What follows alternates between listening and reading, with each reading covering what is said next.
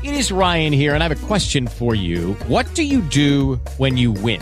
Like, are you a fist pumper? A woohooer, a hand clapper, a high fiver. I kind of like the high five, but if you want to hone in on those winning moves, check out Chumba Casino. At ChumbaCasino.com, choose from hundreds of social casino style games for your chance to redeem serious cash prizes. There are new game releases weekly, plus free daily bonuses. So don't wait. Start having the most fun ever at ChumbaCasino.com. No purchase necessary. Group. Void were prohibited by law. See terms and conditions. 18 plus. Hey guys, it is Ryan. I'm not sure if you know this about me, but I'm a bit of a fun fanatic when I can. I like to work, but I like fun too. It's a thing. And now the truth is out there. I can tell you about my favorite place to have fun. Chumba Casino. They have hundreds of social casino style games to choose from with new games released each week. You can play for free anytime, anywhere and each day brings a new chance to collect daily bonuses. So join me in the fun. Sign up now at ChumbaCasino.com. No purchase necessary. VGW Group. Void were prohibited by law. See terms and conditions. 18 plus.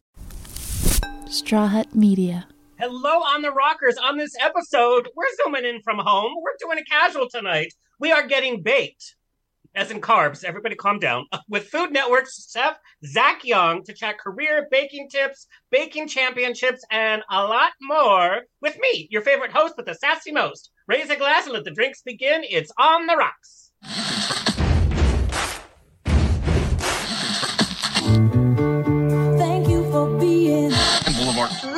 a banquet, and most poor suckers are starving to death. I'd like to propose a toast. This is On the Rocks with Alexander, where I drink with your favorite celebrities as we talk about fashion, entertainment, pop culture, reality TV, and, well, that's about it. So pop a cork, lean back, and raise a glass to On the Rocks. Fasten your seatbelt. It's going to be a bumpy night. Have mercy. It's going to be a bumpy night. Buns and Bells and Pantyhose on the rock podcast, a place where we're too glam to give a damn. James Corden, what are you doing? Uh, first, you make the gays mad for being in the prom. Then you piss off LA by taking over the streets with your musicals. Um, and now you're getting kicked out of restaurants? Uh, girl, what is going on? Are you becoming the new Ellen? Just less famous and less rich? Anyway, James, get it together, girl. Uh, like us on Twitter and Instagram at On the Rocks on Air and on Facebook On the Rocks Radio Show. Send me an email, book me for a wedding, funeral, pride, quinceanera, bris. I don't care. I will show up. Info at ontherocksradioshow.com. The show's presented by Straw Hut Media. You can watch uh, are now over 300 episodes at ontherocksradioshow.com. Watch us on Apple TV, Roku, Amazon Fire TV on the Outlet.tv app, Facebook Watch, streaming with Pride on SVTV, and on Channel 31 on the East Coast. Okay, we have we got so many questions from you guys. So we're just going to jump in. Let's get the show on the road. A huge, huge fan. So excited he's here. Zac Young, named one of the top 10 pastry chefs in America by Desert, or Desert, Dessert Professional. He's known for his playful takes on American desserts, including the all in one the PieCaken, which is responsible for my COVID weight. Thank you very much. Uh, he's best known for his Final Four finish on the inaugural season of Bravo Top Chef Just Desserts, the Cooking Channel's long running show Unique Sweets, and of course, his costumes and witty commentary on Food Network's Halloween Baking Championship. He frequently appears on Chopped, Beat Bobby Flay, Worst Cooks in America, Bakers versus Fakers, and Best Bakers in America, as well as Supermarket Stakeout and Santa's Baking Blizzard. His live cooking classes on the Food Network Kitchen app allow every culinary enthusiast to cook along with him as he prepares his favorite dishes, both sweet and savory. And you have to check out his Instagram because he's baking and cooking all the time. Please welcome Zac Young. Cheers. Welcome. You are like, you know how to do this. You're ready with like the bar behind you. You got the pumpkins. Like, you are just ready to go. You know, when you have 700 square feet in New York City, uh, the important things, the bar and the seasonal decor, that's what you do. Literally, that's I sleep here under the stairs like Harry Potter. Well, you know what's funny? Like all these New York apartments are going viral because people are showing exactly where they live. And I think one girl had like a 300 square foot, and it was literally, and she pays like almost uh, two thousand dollars for it. It's ridiculous. Oh, uh, absolutely. Um, I mean, I've lived I've lived here for 19 years, like this month. Wow. And I was thinking kind of about my entire trajectory of like living on 110th Street and Park Yeah. the heart of Spanish Harlem when I first moved here. I stayed there for seven years. I actually loved that neighborhood. I loved that neighborhood. But that apartment, it was a sixth floor walk up, which is interesting because the building only had five floors legally. Um, I wouldn't trade it for anything. Well, and that's how you burn off your and calories. You know, it's all those walk-ups, right?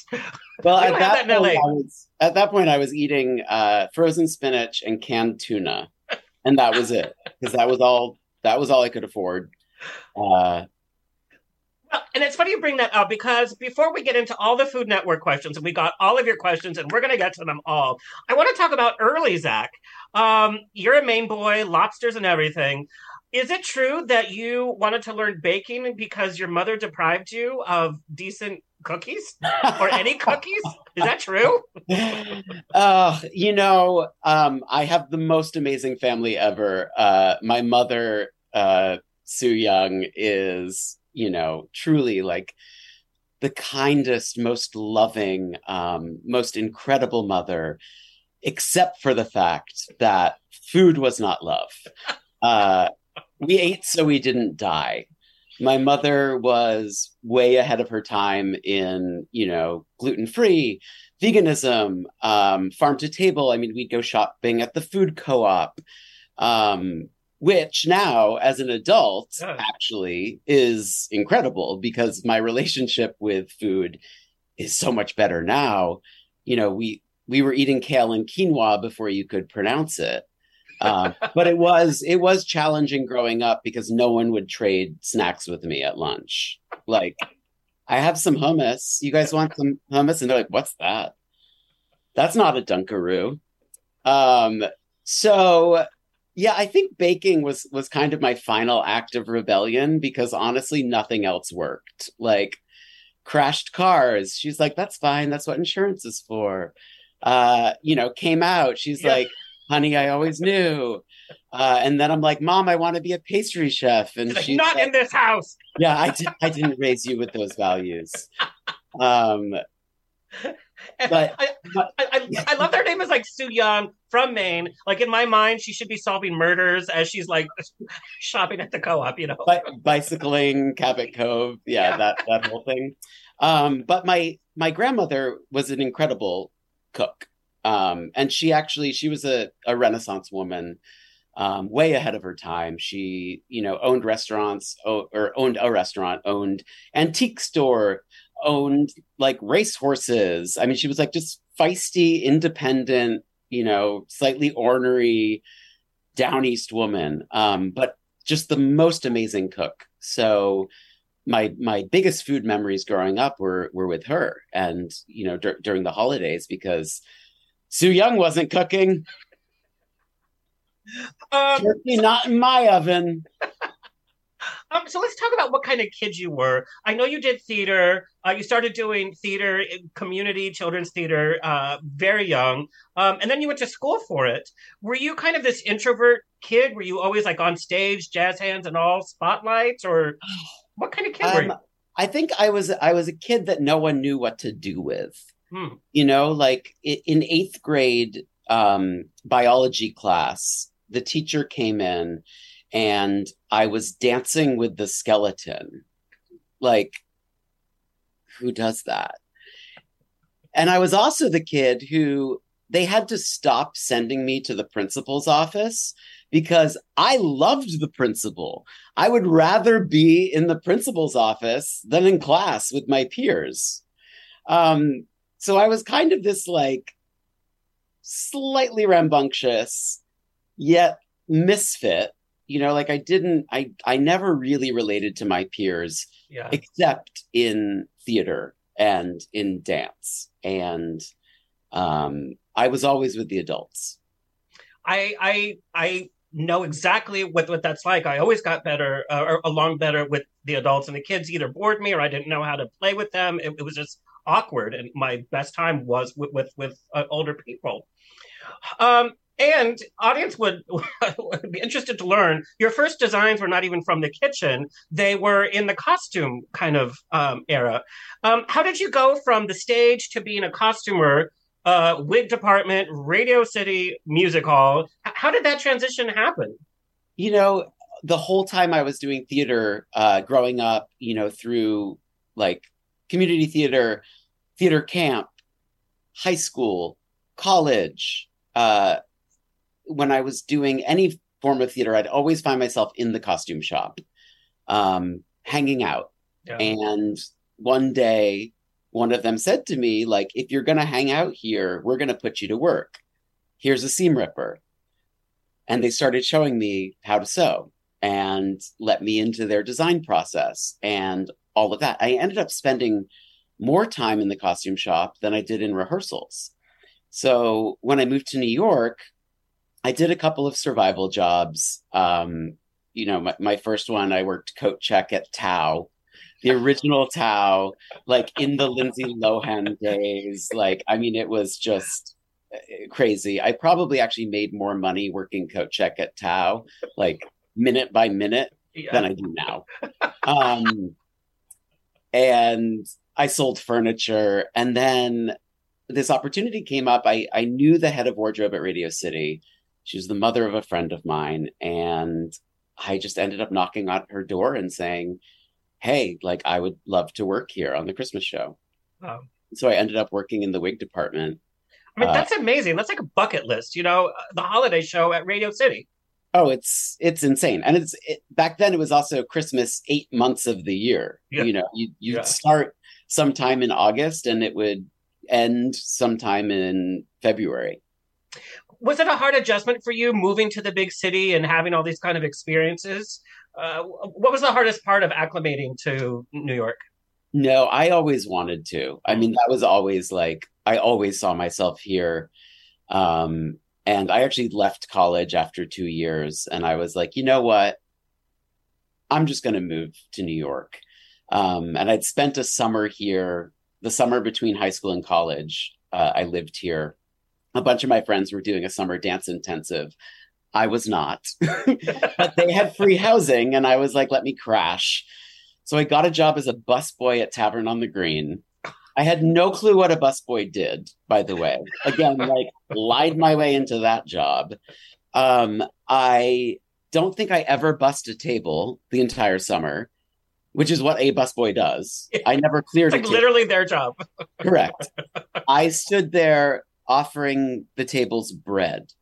I was like, "Oh, this is great. I can I can be the bread boy and just like dole out the bread from the basket." I mean, you were getting people uh, chunky even back then. Hooked on to. PieCakens. I know there is a theme. There is a theme. Yes. It's like, Yeah. Add some more. Your life literally is like an HBO, you know, series. Like starting at there, and then to see where you've where you've come. Now, during all these kind of uh, experiences in as a costumer in theater, were you baking this whole time, or when when did you actually be like, you know what, I, I'm going to start baking for real, not just you know a plate of cookies? So it it started at Radio City actually because Christmas. Yeah. Um, and I was like, "Ah, I really want to make Christmas cookies, but of course, we never did that. So um, I went to Williams Sonoma. I bought a KitchenAid, like you do when you're interested in something, uh, and the uh, the like this like basic cookie cookbook. And I was like, let me teach myself how to make cookies. And I became obsessed with the creativity within the confines of science hmm. just based on the cookies. So I would make, you know, the oatmeal the oatmeal raisin cookie and I was like, "Oh, that works really well. What if I add blueberries? Fresh blueberries doesn't work. What if I add chocolate covered pretzels to the peanut butter cookie? Oh, this works." So I ended up waking up every morning at like 5 a.m. before a six show day uh-huh. and baking off a few batches of cookies and bringing them into work and you know pawning them off. And then it turned into people wanting to buy them for christmas presents. And i was like ooh cookies for cash. Okay. cha-ching. and then radio city was winding down for this season. And sue young vegan mom of all people was like you're not auditioning. You're not talking about going on to another show in wardrobe or hair all you're talking about are your cookies why don't you go to culinary school Mm. and I mean, for me, that never was a thought. Like I didn't even know that existed. Yeah. Um, so I like went to apply to culinary school, and they're like, "What are you here for?" And I'm like, "I want to make cookies," and they're like, "We don't have a cookie program. How do you feel about like the rest of pastry?" And I was like, "Yeah, okay, fine." um so I want to talk about like that first year going to culinary school where it went from baking for fun to now it's like here's some actual classes. Um, it's just like when you actually study music theory in musical theater, it kind of like stops all the fun out of it because it's like here's the regimen classes. What were some of the hardest things going to culinary school to kind of adjust to? What were your good classes? What were your terrible classes? you know, I I it's funny going into culinary school, I knew nothing, but you also like to think that you know everything, right? Or you learn one technique, you learn one way of doing things, right? And you're like, oh, yeah, I know how to do this. So I feel like there was kind of this initial like cockiness or like, oh, yep, learned it, done, check. And then it's like, no, no, there are seven ways to peel a grape you know there are you you need to like fully immerse yourself in this but what i fell in love with was the same thing i loved with cookies which was this this creativity within the structure of science. And what i i think what i realized was after years of therapy too is as as a creative kid and person the the structure of rules having that to play with and to push against and to bend a little bit um i need that. I crave that. So it was like all of a sudden all of this like art design science all of these things that i was randomly good at came together in one field well, and I, I love your commentary, uh, especially uh, last night's episode of Halloween Baking Championship. You were talking about the difference between like Italian cream and American cream, and you brought it down to the science about how like the fat adheres to to, to the form, and that's why one cake was lower than the other. And I was like, God, and it's so fun when you add that because for somebody that knows nothing about cooking, it is such a great um, mix that there is this science to it. It's not just the creativity and it's not just throwing things um, together. Um, but like I know sometimes it is hard to kind of adhere to this kind of structure and you know and the hard work. What were your terrible things? What like the first time you made was like awful? Everything. My handwriting is horrible. Like i i could have been a doctor or a serial killer you know with with my handwriting. And every day at the beginning of class for like the first two months of culinary school we had this like tracing paper basically and stencils that we'd have to pipe over in chocolate because they were trying to teach us basically right. how to write happy birthday or like happy anniversary or congratulations, which I still can't spell. um, and that was just awful. And and when I went into to running restaurants and people and these were like high-end establishments and people started asking for like oh can you write happy birthday on the plate or can you do that?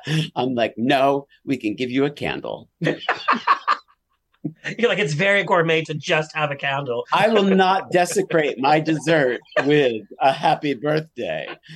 Uh in reality no i just can't write Um, so Zac, in growing up, you know, kind of be in the theater world and then costuming and, and now the culinary. When did you, when growing up, did you kind of realize that, hey, maybe I'm not like the other boys. Maybe I have different feelings. Um, was it was it a big issue for you growing up? Lucky Land Casino asking people, "What's the weirdest place you've gotten lucky?" Lucky in line at the deli, I guess. Aha, in my dentist's office. More than once, actually. Do I have to say? Yes, you do. In the car before my kids' PTA meeting. Really? Yes. Excuse me, what's the weirdest place you've gotten lucky? I never win and tell. Well, there you have it. You can get lucky anywhere playing at LuckyLandSlots.com. Play for free right now. Are you feeling lucky? No purchase necessary. Void where prohibited by law. 18 plus. Terms and conditions apply. See website for details. Wait, I'm not like the other boys? I mean, that you like other boys. Uh, I like boys? Girl. what? Um, this was it was you know what it was evident um in kindergarten. Like I literally came home and asked my mother if it was okay for boys to like other boys Wow. because I had a really cute neighbor. I need to find him. I was gonna say, where is he now? I don't want to know. I feel like He's I probably watching your show. Oh my god, can you imagine? Um, with his family. Yeah. Um, His two kids. and we're not going to name names. um, And he's here right now. No. yeah, exactly. No, it was it was painfully obvious to me from an early age, and I have the most wonderful, accepting family, um, which sometimes makes it harder, especially because you are. It's like the opposite that a lot of people go through. You're accepted at home, and then you have to like deal with your friend group or school you know so i feel like i kind of had an, an opposite situation where it's like i didn't tell my friends first like my parents knew Yeah. um but i was you know i'm consider myself so incredibly lucky to have have had this support system. And it wasn't until i went to college and moved to new york and you know made more queer friends that you realize that i realized like oh wow like other people's experiences are not like this. There's a lot of pain attached to this um, so that was just incredibly eye-opening for me. And you know what a reason why i work on behalf of of so many incredible charities like the ali forney center um, because i feel so incredibly lucky to have had the emotional support that i have from my family um, that you know i i want to support these organizations that that give back and and and provide that because it was it was really shell shocking for me to be like oh wait that wasn't e- that wasn't easy. You got you got kicked out. You got abused. You got i mean it it, it hit me really hard. Um and i consider myself so so lucky. Uh, well, thank you for sharing that. Um, let's talk about your first kind of big gig at the Bouchon Bakery. Um, what advice do you have for a chef for their first big gift. Did I say it wrong, by the way? I, I don't know. no no no i was just i was just remembering back so Bouchon Bakery was opening in the Time Warner Center. It's Thomas Keller, you know, it's French Laundry per se. They had Bouchon in Napa and Yountville. This was like the huge opening. I was still in culinary school, and we we have to do internships at, the end of culinary school. And I was like, you know what? I want to do this. I want to go right to the top.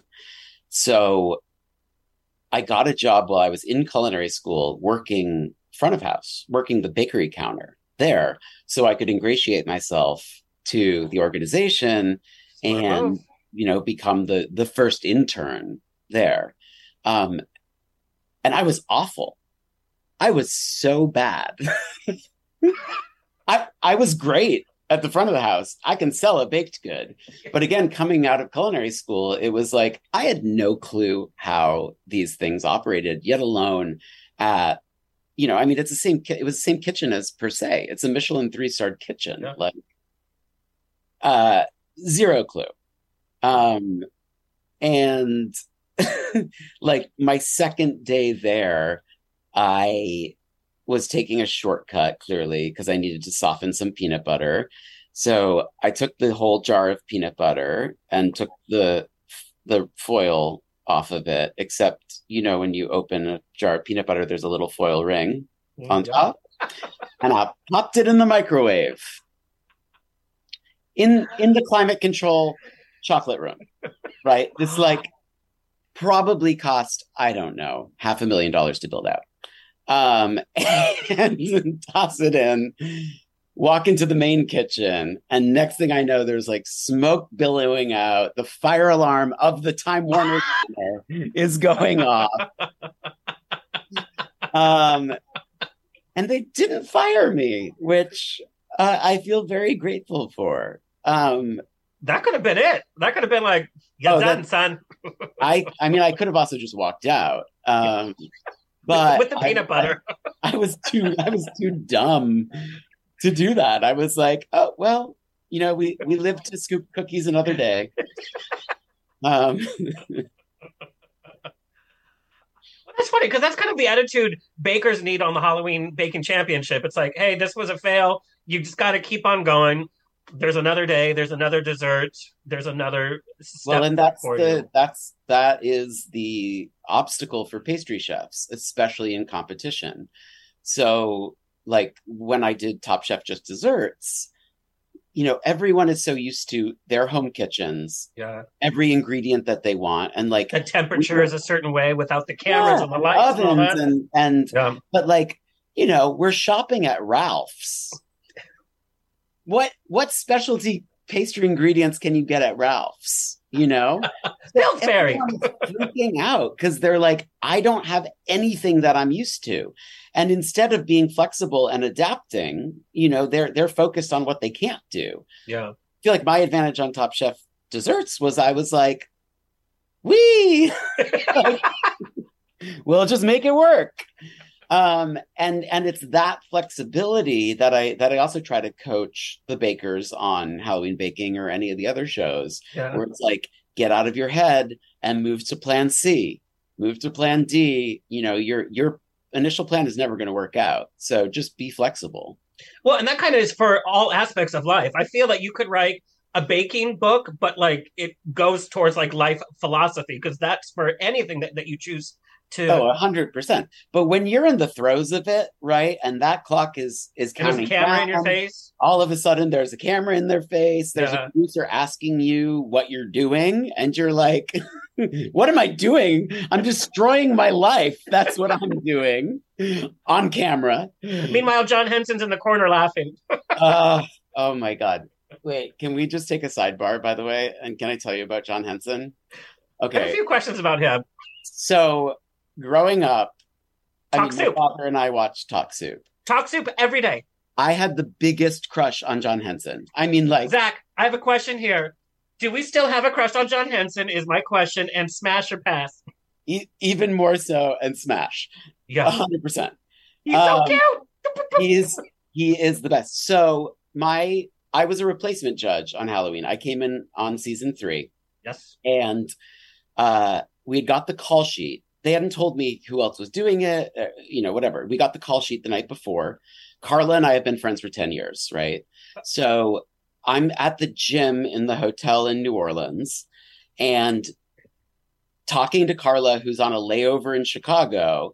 And I'm like, it says John, host John pickup, 7 a.m. And I was like, who's John? And we were like racking our head of like who who the John who could be hosting this was. So I leave the gym, I'm sweaty, I'm gross. I had flown in that day. I get in the elevator at the hotel, and there's John Henson. Doors open, Henson. And I go, I well, I scan all the way up because he's like six three, right? Yeah. And I'm like, oh my God, you're John. and he's go- he's yes, yes, I am. And I'm like, lose all ability of speech. I'm like, me, Zac, M- me, Judge. And then I hit the next floor button and walk off the elevator and text the producers and say, You didn't tell me it was John Henson. Like, and please tell him I'm harmless. Um, we have become such good friends. He is not only, I mean, just a comedy gem and Yes. like treasure trove of comedy too. Like, like he can give you everyone's routine that has ever been done. He's Wow. so smart um, and so funny. And honestly, it's the stuff that never makes it to air. I mean, I'm sure. I'm sure. wildly inappropriate in the most delightful way. I mean, our And I do know. like yes, the gays, the gays love him. I Yes. mean, anyone who does a Carol Channing impression as part of their joke, Um, and you guys have such a cute bromance. There's obviously mutual admiration there, and it's so joyful to see. And when they put him in flannel, I'm just like, mhm. Oh yeah, no, I know. He's I know. adorable. I know. Um, okay, I got this question from a chef. Um, you were at New York's Butter Restaurant. You were there for four years, which is a good chunk of time. Uh, they want to know, as a chef, how do you know when to stay at a gig or when it's time to kind of maybe take a chance or move on? Because getting a gig is a great thing. So, is it foolish to leave? How how how did you make that decision? What's your advice? you know i'm i'm a lifer you know i i was at butter for four years i was with bobby shapiro and Flex Mussels and zocalo and those restaurants for four years. I was with david burke for eight. Um and that i was still learning and growing. I was still able to learn and grow. And i feel like the litmus test for it is once you've truly exhausted, not think you've exhausted, not you're tired of the grind or you want a change of scenery, but when it's truly time to fly the coop and and take the next step or do something completely different, that's the time to do it. I'll tell you when we're hiring cooks or sous chefs or executive chefs and we're looking at the resumes, people who do it a year here, a year there. I know it feels like a long um, period of time, especially in the kitchen. Kitchen years are like dog years, Yeah. anti dog years. I don't know. One year in the kitchen is like, Like three. seven. Yeah. Yeah. Um, but uh, you, you you have to st- unless there's something so incredibly toxic, right? And and that's when you need to kind of draw your boundary and say, I'm out of here. This isn't worth it. The Michelin stars aren't worth it, you know. Um, but I am a huge fan of staying where you're at and asking for more too, even if you're at the top, right? Like I, with Craveable Hospitality Group, where PieCaken started, we started it in the basement of one of our restaurants, kind of as a joke, That's and crazy. turned it into this whole retail thing. But that was me. I mean, I was a corporate pastry chef. We and a partner, and we had I don't know 14 restaurants at that time. And I wanted something else to do. So I, I said to our CEO, I was like, hey, um, do you mind if I figure out how to sell cakes out of the basement? And he's like, have at it. and You started a revolution. And I did. Yeah. You know? Um, let's talk about studying in France. Uh, how long were you there? And what could American chefs learn from French chefs the most? Um, so I was in and out. Um, I had these incredible opportunities to go and work with um, the team from Valrhona Chocolate in Tain L'Hermitage, and then Chocolat Michel Cluizel up in Normandy as well. Uh, Valrhona and I have a continuing relationship as well.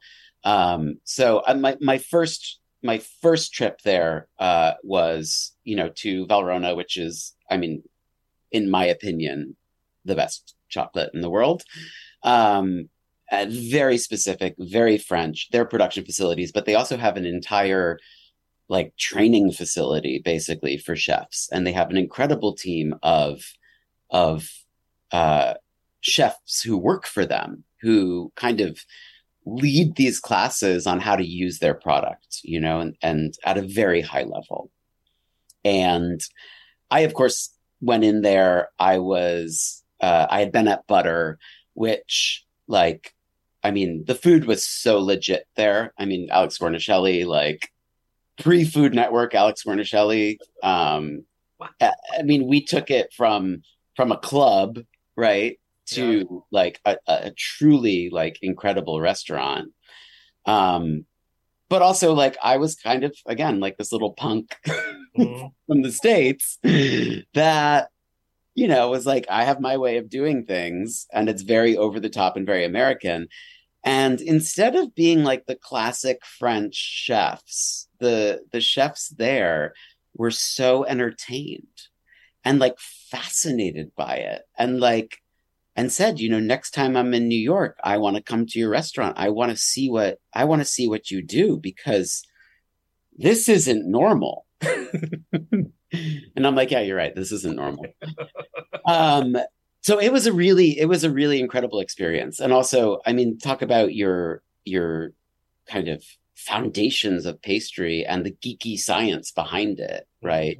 Yeah. Especially something like chocolate, which is so scientific in its use. I mean, it's a great creative me- medium, but it's also a very fickle uh, artistic medium too. So, yeah, I it was I had the most amazing experience there, and it was very much them me learning from them and them also kind of learning from what we're doing. That's that's amazing. I mean, that's the best kind of education. Yeah. Um, I, I don't know if you watch Hallmark or Lifetime holiday movies. Uh, the yeah, one, the one that gets me that it, I think it's the worst ever, and I can't stop watching it. It's one where Lacey Chabert goes to the chocolate, uh, like some chocolate shop, and it's this guy, and he's competing, whatever, and she's like. You know, let's let's put in some rosemary or something ridiculous, and she changes the whole face of chocolate for the whole nation, and they cheer her name, and they win the competition, and the queen is like, "You win," whatever, and it's the most ridiculous. It's like, There I is always watching it though. There is always a baking competition in in like every Hallmark movie. I am I am personally upset that they have not called me for a cameo. Wow, Zac, you know, a lot of Food Network and HGTV personalities are starting to creep in. Pioneer Woman, um, Hilary from Love It or List It, she's in a new holiday film. You just I have to have know- your agent call. I I have offered, but my agent has also called Dick Wolf too because I'm like I I want to be on SVU. I don't care if I'm 100%. sassy sassy barista or dead hooker. like doesn't matter. Give like Mariska her coffee. Yeah, absolutely. Uh Beanson? Be I Beanson? That was my audition. Pretty good. You like that? Oh, I mean, I'd be on FBI too. I mean, I I I am a sucker for an episodic crime drama, by the way. I, I'm addicted to SVU. I mean, every season, every episode. Um, yeah, yep, same. yeah, I mean, there's a whole other podcast there. Um, because some of the casting changes that are happening, I'm not a fan of. Um, uh, so I want to talk. Giddish? Kelli Giddish, you think she's on her way out? She is. She only has two more episodes. Why did you have to tell me that? I know it's so depressing, and I I'm, I'm just not okay with it. And I wonder what's going to happen to Carisi. Anyway, I just want them to bring Danny back.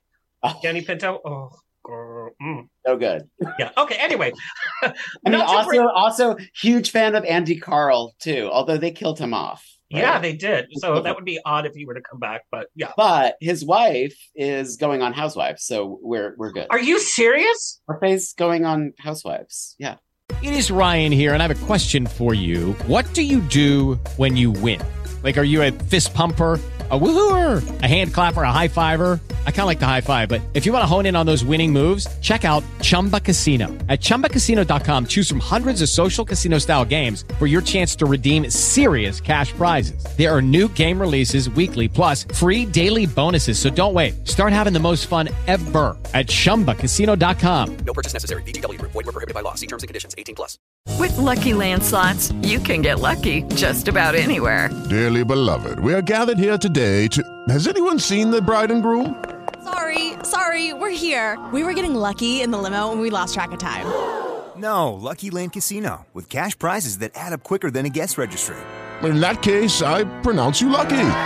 Play for free at LuckyLandSlots.com. Daily bonuses are waiting. No purchase necessary. Void where prohibited by law. 18 plus. Terms and conditions apply. See website for details. Oh, in the new new cast? Yeah. Ah, I haven't seen everything from BravoCon yet, so I'm a little behind. Um, on, I mean, on that's that. what I I saw originally. I mean, who who knows what happened between then and now? Uh, from what I hear, a lot happened. Anyway, Anyways. um, so not to bring the party down, but this this is a theme.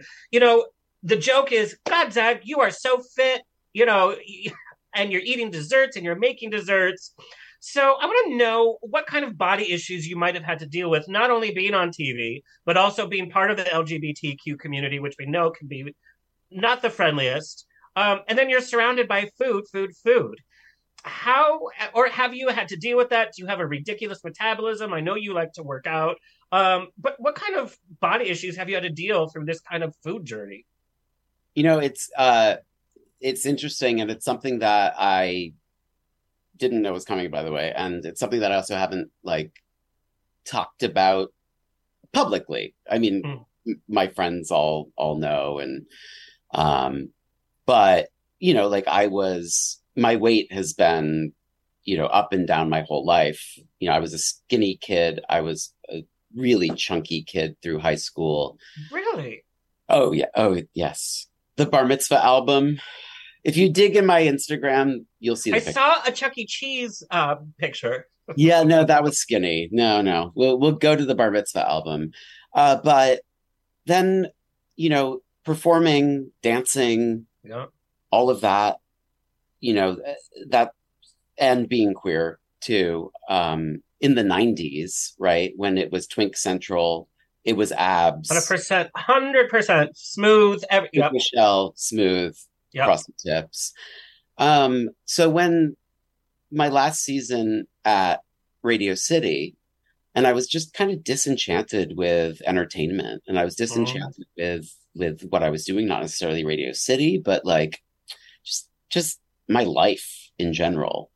Um, I stopped eating Oh my because god! it was the only thing I could control. And it got to the point where I think I was like 107 pounds. And, you know, like everyone started commenting about it, you know, and like meanwhile, I thought like, oh, like I look good. Oh, finally, like I'm fitting this like, like twink uh, archetype. And it, yeah, it got to the point where, you know, my mother was, my mother came to see the Christmas show and kind of like broke down in tears and was like, you don't look healthy. Like something is very wrong here. Um, and that was also at the same time that I started baking and started thinking about going to culinary school. So I actually went home to Maine for a few weeks. She was like, "Why don't you come home? Why don't we go to the doctor here? You know, we have a great like family doctor, and like let's let's let's talk about this." Um, so I go to the doctor and kind of tell him what I'm doing, right? And I'm I'm obsessing over calories and what I'm putting in my body because it's the only thing I can control. And he instead of going the like anorexia treatment route, he went the OCD route because he was like, this is this is kind of where your brain is going, and this is what your your focus is on. So once he kind of broke that cycle and like with medication and and whatnot, all of a sudden, like all of that, all of that obsession went away. And I kind of came around to the fact that it was the only thing I could control in my life because the rest of it wasn't great. Um, and then there was the question of, is it really a good idea for me to go to culinary school? Given all of these, let's say, food issues. Um, and, you know, he said, let's try it, you know, and like, let's, let's see, see what happens. And so six months later, I think I had maybe gained 15 pounds, which is good, very good. And like everything was going so well for me.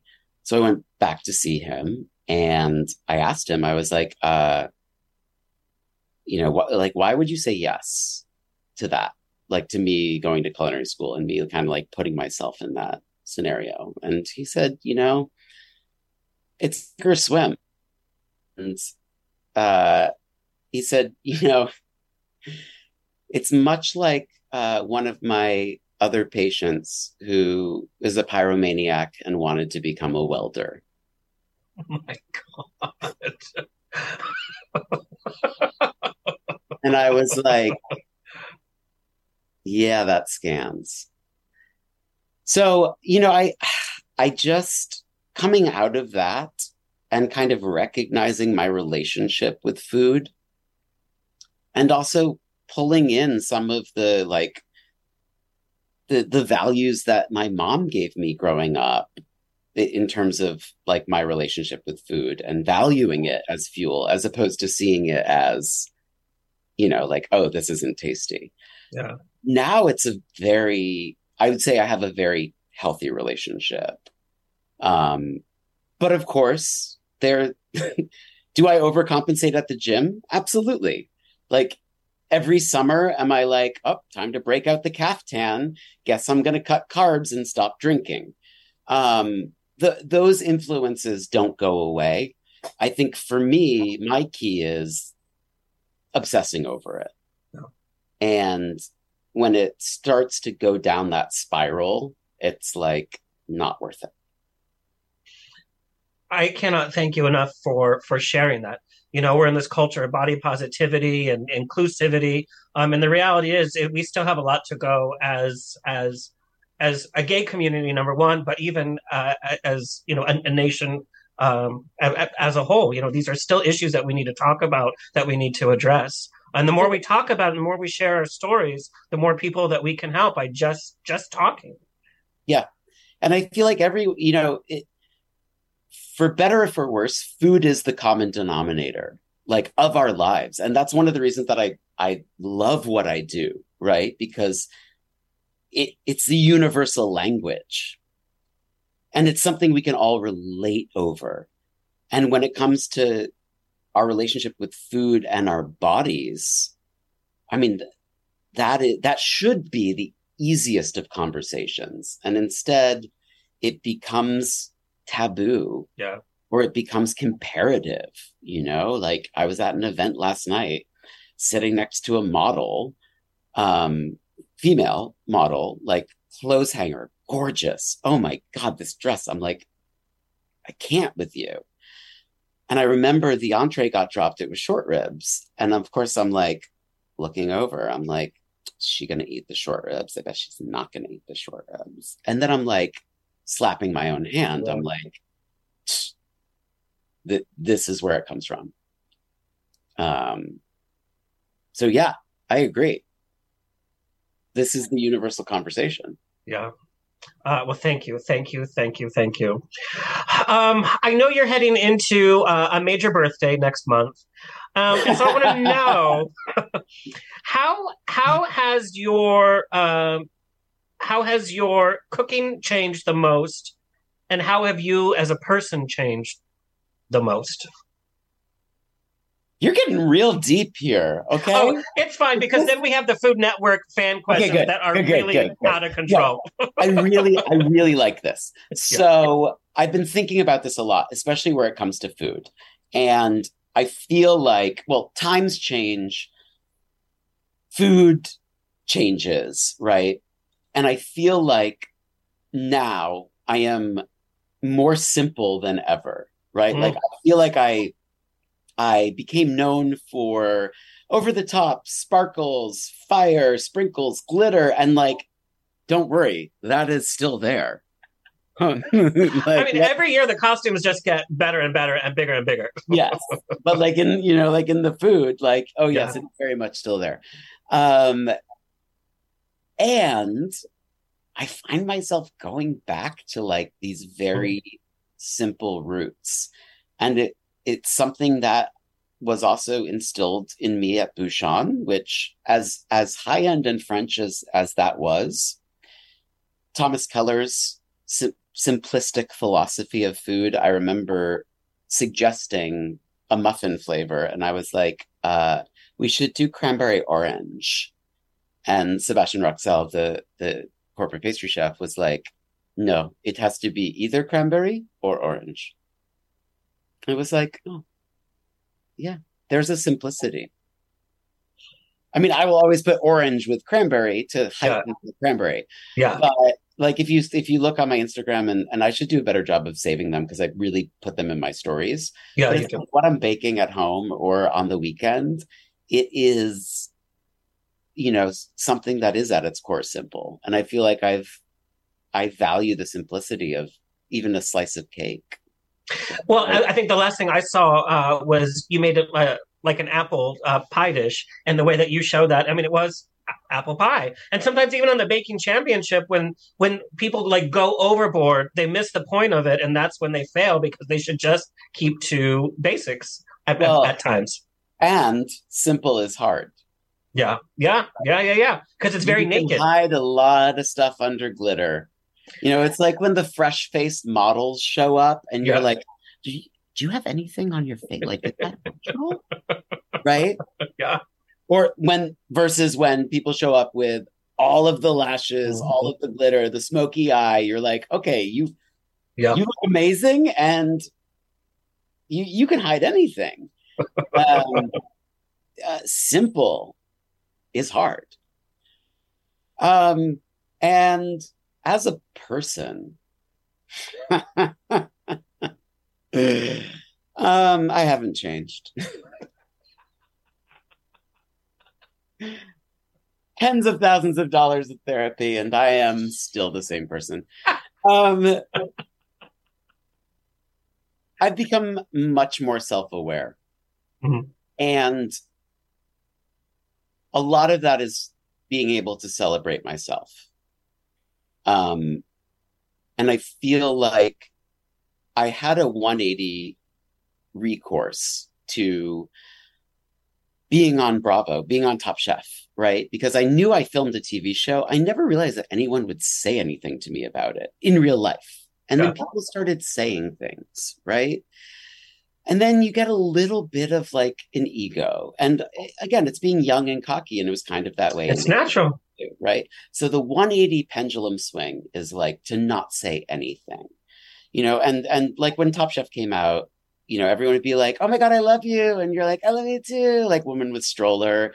Yeah. And I remember I was I was in P Town, Provincetown, arguably my favorite place in the world.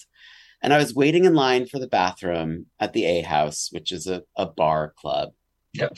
Guy comes up to me and is like, excuse me, are you? And I'm like, yes, I yes, I am. And he's like, waiting for the bathroom. and I'm like, yes, yes, I am. Yes, yes, I am waiting for the bathroom. Here is me, a normal person, just waiting for the bathroom. And like that's when I shut it off because I was like, nope. But I swung that pendulum a little too far the other way, you Mhm. know, and and if you ask any of my friends, you know, they they will say like he is incredibly humble. And I feel like that is such a noble quality and something that I aspire to. And I feel like in pushing 40, like I'm okay if someone asks me what I do. It's still hard, but like if you ask me what I do two years ago, I would have been like, uh, I, d- I do food. Like I don't even know how to tell you Yeah. what I do, right? because you don't want to, you know, like, eh, I don't know, success is relative, right? Like I still have so much more to do. Yeah. So why, like, why would I lead with anything that I've done? And now I feel like I can say like, oh, well, you know, I started this direct to consumer company for baked goods and my night job is in media. And just That's still such a simple way to put it. I mean, Leave it there. But you know what? Being able to say that and being able to like celebrate what you've done, it just, Right. and it doesn't matter what you've done. You got a promotion at work. Mm-hmm. You started from nothing. You were the first person in in your family to go to college. You didn't de- get a degree, and you did this, right? Like there are all these things to celebrate, and I feel like we should celebrate ourselves more. And I feel like for me, marching into forty, like I'm like, you know what? I, I can be a little more comfortable. Like, ring them bells. thanks, Liza. Loved your Liza, by the way. but all of these thoughts, literally, I mean, it's like it's like a life uh, affirming book using uh, bakery allegories and and your career. Okay, so we're going to get into Food Network, and I just have to say, you know, I've been such a huge fan. Uh, my mom is obsessed with you, obsessed Hi, with Mom. you. She's watching, um, um, and it's a show that we really have bonded over because if somebody would have said, "Hey, you're going to be watching a food competition show," I'd be like, "Why? You can't smell it. You can't taste it. I can't cook worth shit." Um, and now it's like I, I'm just like addicted. And I think a reason you have become such a fan favorite um, with with so many groups of people is because you are sincere. The way you give 110% in your costumes, in your delivery, in your comedy, but also you have this sincere that you care about the contestants. Um, and that really, really comes across. And so I just have to thank you for being such a sincere part of reality TV. Um, and I'm like fangirling right now because I feel like we become your friend when we see you week after week. It's like we're hanging out with Zac this week, um, and and or Liza, the three of you. I'm Liza. hey, why were you late to? Uh, I, I think it was like the second episode. You know, like the gay in me was like, why was he late? And then you show up at the end. It's like, um, I wasn't feeling well. Okay. And uh, you know, we take safety and and COVID things yep. super super seriously. So we just wanted to be like a hundred percent uh, uh, sure that I was clear. I mean, we we test every day. Yep. We PCR three times a week. Like it, it it's a very rigorous, and uh, I just I wasn't feeling well. Uh, I was honest about that. Uh, should be, and luckily, everyone, our production company, um, they are literally the best people to work for. You know, because their policy is if you're not if you're not feeling well, don't come to work 100%. and don't think of it as you're losing a paycheck because we're we're going to pay you like it's not worth it to anyone Yeah. so uh so yeah so i wasn't feeling well um we uh i don't know if i can say this we ended up driving uh a swab to the cdc lab in atlanta because we're filming in knoxville God, this is so high. it's like a Michael Um, Crichton book. yes well they have the hot, the most sensitive equipment right so Yeah. like let's just make sure I mean, the lengths you will go for your fans ended and the feeling, contestants. feeling fine midday. Every all like 17 tests came back negative. Like it, it was fine. It was, I mean, Knoxville pollen, by the way, no bueno. Allergies very bad. So uh so then they're like, oh, like we want you to come back in for elimination. And I'm like, how are you gonna spin that story? Um slash, you want me to come back on the first episode to watch like the first person go home yeah. whose cakes I haven't tried. You're like, bye. Sure. So It I'm like, worked. uh, I'm like, all right, well, uh, can I get like a bathrobe? They're they're like, we don't have time to do your full costume, clearly. Uh, I was like, can I get a bathrobe, like a rubber duck and a shower? That's cute. Like, Absolutely. And I think I walked, I think I walked back in and I was like, what did I miss? And John Henson in the corner was like, mm-hmm, mm-hmm. Okay, so like- let's Oh, let's answer some of these Food Network questions. These are from your fans. I know some of them you probably can't answer, but we're going to ask you anyway. Um, the three of you seem to have such great chemistry. How much time do you, Stephanie and Carla, hang out outside of the show? Show. uh the whole time um we we actually do our makeup hair and makeup together instead of in our separate dressing rooms uh and then actually the four of us john included go out for dinner every night Look at this picture. oh my god that okay so that was last season when we are one of our days off i was like we're going to dollywood That is so awesome. Yep. That that that is awesome. I asked, so we were filming in Knoxville, and I asked them, they were like, Do you want car service to set, or do you want us to rent you a car? And I was like, No, I want you to rent me a truck. Because we but so I drove everyone in my truck to Dollywood. Uh, what happens when two of you agree and the third does not agree? Is it majority rules, or is it does it go to the producers? Fist fight. Um, I lose. okay.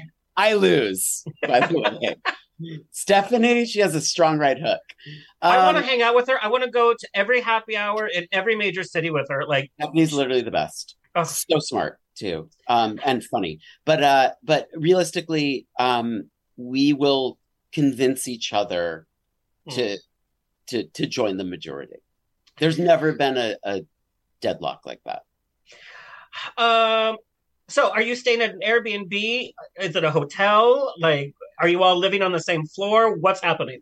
Hotel for Halloween baking. Although this year Carla got an Airbnb because she was filming Holiday right after. Oh. So we felt a little jilted because we normally go to the restaurant in the, The bar, yeah. And we have our like normal order of like a salmon Caesar salad, uh, this chubby shrimp cocktail, and I make them make a steak tartare because well, one, I'm obsessed with steak tartare. Two, I saw it on the menu before we checked in the first year we shot it there. And they've since changed the menu, but I'm like every time I go back, I'm like, can you make that steak? Tartare?" All right. Um, this question is from a gay, obviously. Are you on the apps when you're out of town filming? Seamless. I'm on Grubhub. Good answer. How much of the dessert are you actually eating? Depends on how good it is. I mean, I- I've seen. uh, The Oh. thing is, it's like when they have so many components, and then I see you guys kind of nibble. I'm like, ooh, that must not taste good because you're just like, Well, but I mean, sometimes it just depends on the shot, right? It depends on like when they actually film us. I mean, Yeah. I have Clean Plate Club, you know, like I have no problem showing my clean plate. I don't actually have a hunger or full meter in Uh, me. join the club. Um, so I I will eat everything that's in front of me. Um, I would say normally I eat half the portion across the board because you need to be fair. Yeah, yeah, yeah, yeah, yeah. It- It's literally your job to eat.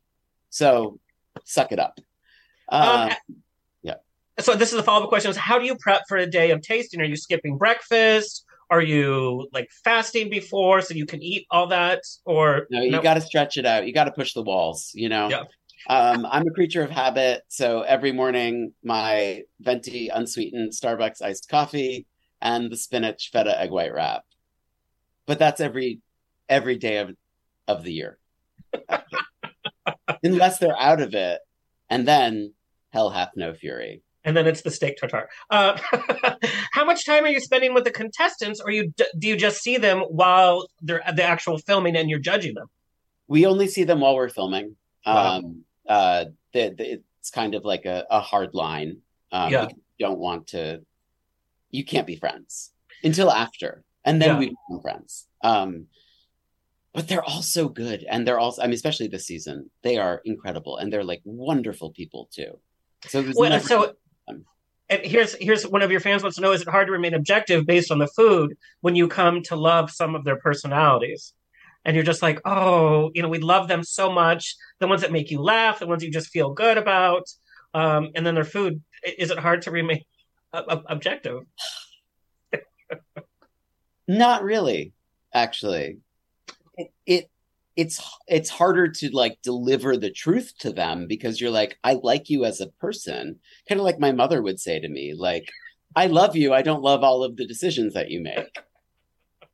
Um but no, because it's about the work. Um, do you usually have a good idea of who's going to last based on the first challenge? Uh I am always wrong. Really? really? No, except for no, I was right for three seasons. Okay. Okay. Um, how come? again it's it's not about who's the best it's about who has the worst day Oh, hey, that is that's, very true. you know it happened this it happened this season Yeah. where- i mean this season was very strong but you know i can say like marixa on this season Yeah. ridiculously talented so incredibly strong had a bad round and it's like can't do anything that And you know? sometimes it hurts. So here's here's a follow up question. Uh, one of your fans has a real problem with the rules. they want to know how come a baker's past wins don't save them when they have a bad day. It's like, well, they have eight winning desserts and then they have a crappy day. That can't save them at all. you know it has to be formulaic Mm. like there Yeah. there has to be that rule because if Yeah. not you're going to keep going back to what what someone did before and that's what sucks right Yeah. Um yeah Um, you are hilarious. Everybody's hilarious. Are you writing your own puns? Do you get time to write them down? Like Drag Race, they get two attempts to write down their jokes. they get Um, time no i get no time that is all that is all on the fly um Uh, that is good. Nothing That is fed. good. Yeah, nothing scripted, nothing fed. Um, yeah, unfortunately. Well, it's funny because sometimes I see John Henson look over like, God damn, why didn't I say that? well, because sometimes the host stuff is scripted. yeah. Yeah. Like his intros and whatever clearly are like pre-written. The way Um, he is so John- committed to that, by the John way. Also, well, but John also will like go off script. Yeah. which I can imagine a lot ends up on, on the cutting room. Uh, what has been one of your favorite costumes? Which one was your least favorite to wear? So my least favorite, my least favorite to wear, which actually turned into one of my most favorites, was the cupcake, which actually you guys uh, showed a picture of. Hilarious. But it, but it was your attitude. Correct. Well, I decided I was like, you know what? I am. We're gonna make this a bit.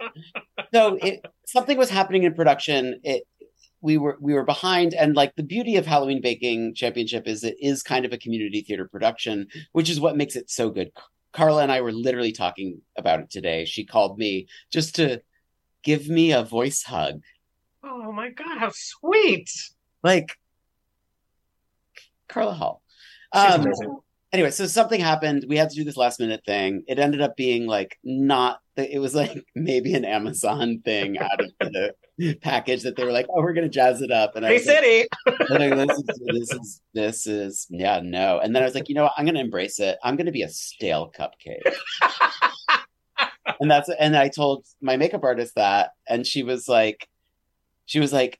Yeah, but I'm gonna go the opposite direction too. Like we're gonna do rosy cheeks, we're gonna do freckles. I'm like, It was so good. I mean, that was like a one man show waiting to happen. It's like, I want to go see the cupcake and hear this cupcake's life story. People made fan art out of it. Like, of course. I'm sure there's a tattoo out there in an interesting place, too. I mean, if you have it, show me. Um, so this comes from another gay. Have you ever dated a contestant after the show? No. that was a dramatic pause. Yeah. Um, I uh wait, have I? No. Even like Uh, like like one date. you know, pardon the French. I um I don't shit where I eat. Okay. And that's a that's not a, a moral high ground. That's not anything. It was even in the restaurants, like I never dated a, a waiter or a cook or, or anyone who worked there. And it was not again, like I wasn't separating church and state or work and home. Um I just also feel like it's a different relationship. Mm. That's that's pretty responsible because I have to say the waiters in New York are the hottest in any city at any given time. Well, I didn't say I didn't date waiters. Well, I mean, but I'm the ones who worked in our restaurant. okay, this one's a funny one. Can you all say acidity just one more time? What does that actually mean?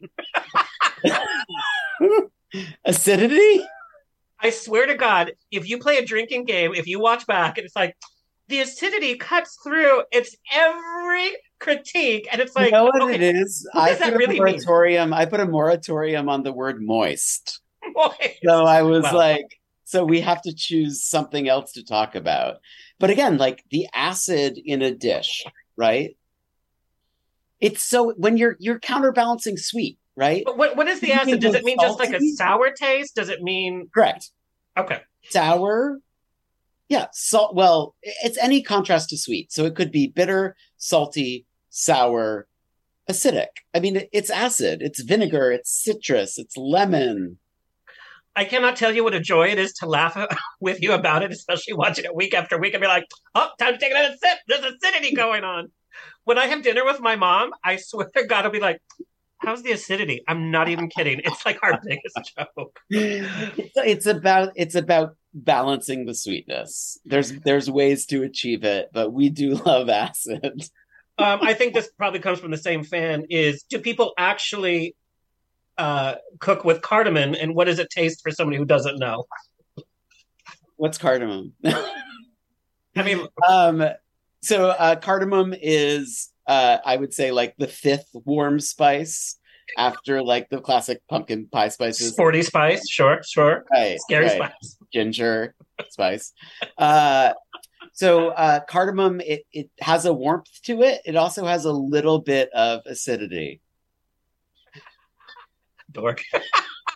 Um, it, it, it has some citrusy notes to it. Uh, Um, so it's warm but citrusy. Uh, we got so many other fan questions. Obviously, we can't get through them all. Um, I just need everybody to know the PieCaken is totally deliverable. It comes in the perfect condition, and I got it delivered um, to Los Angeles. It made the holiday. It was amazing, but it it won't last as long as you think at all. Um, it was gone within three days, and that is a big piece of of dessert. So that with the business happening, with the show happening, with everything that that as as a businessman and just dominating uh, media right now, what is your life priority? Is it growing the business? Is it growing your TV personality? Is it working on a cookbook? What would you say is your first priority when you wake up? You know, I I love the media stuff. Um and and what I said when I started doing it was I'll do it as long as it's fun. Um and that was also a, a recoil from kind of my theater days of like I don't want to feel like I'm ever pounding pavement. Yeah. Um I will just keep doing it until it's fun. Um and I haven't really said no to anything since.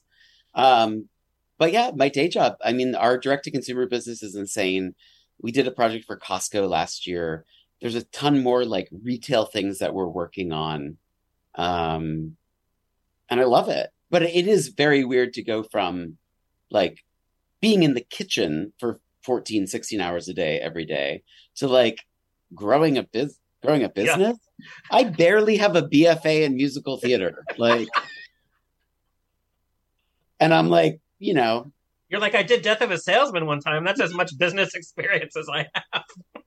exactly yeah exactly i'm like i watch mommy dearest i know how board meetings go don't fuck with Hey, me. that's a costume you haven't done yet. Mm-hmm. Mm-hmm. Uh, okay. Uh, this is this is a fun question. Is what is your go-to baking dish to wow a date or to impress somebody um, that that you would make at home? mcdonald's soft serve The acidity. my, go, my go-to dessert Yeah. um, I, have a- I do have a freezer full of cookie dough Oh. Do you, you, know do you it's how it all started and it's Yeah. also like uh immediate gratification I love that. And Right. I'm I'm a cookie monster. I have never met a cookie that I will say no to, even if I like. Oh, I don't like those. It, they'll be gone. I am a legitimate cookie monster. same i'm like these are terrible Yeah, All right, Zac. As we're nearing the holidays, I have to know, and it's so cheesy, but it's a cute question: is what are you most thankful for this year? Um, wow. Uh, hmm. I'm I'm thankful for my chosen family. I'm always thankful for my blood family. Um, I'm so incredibly thankful for my friends, my core group of friends, especially going into 40, right? Um, who have been with me through everything um, and are my biggest cheerleaders are the ones who um, push me, who call me out, um, you know, like that. They're irreplaceable. Um, and I feel like a lot of times when work gets crazy or I'm traveling or whatever, it's not, I don't forget about them because they're so much a part of me. But I'm so grateful to to be back and and spending time with them. So it's that that crew. Yeah, yeah.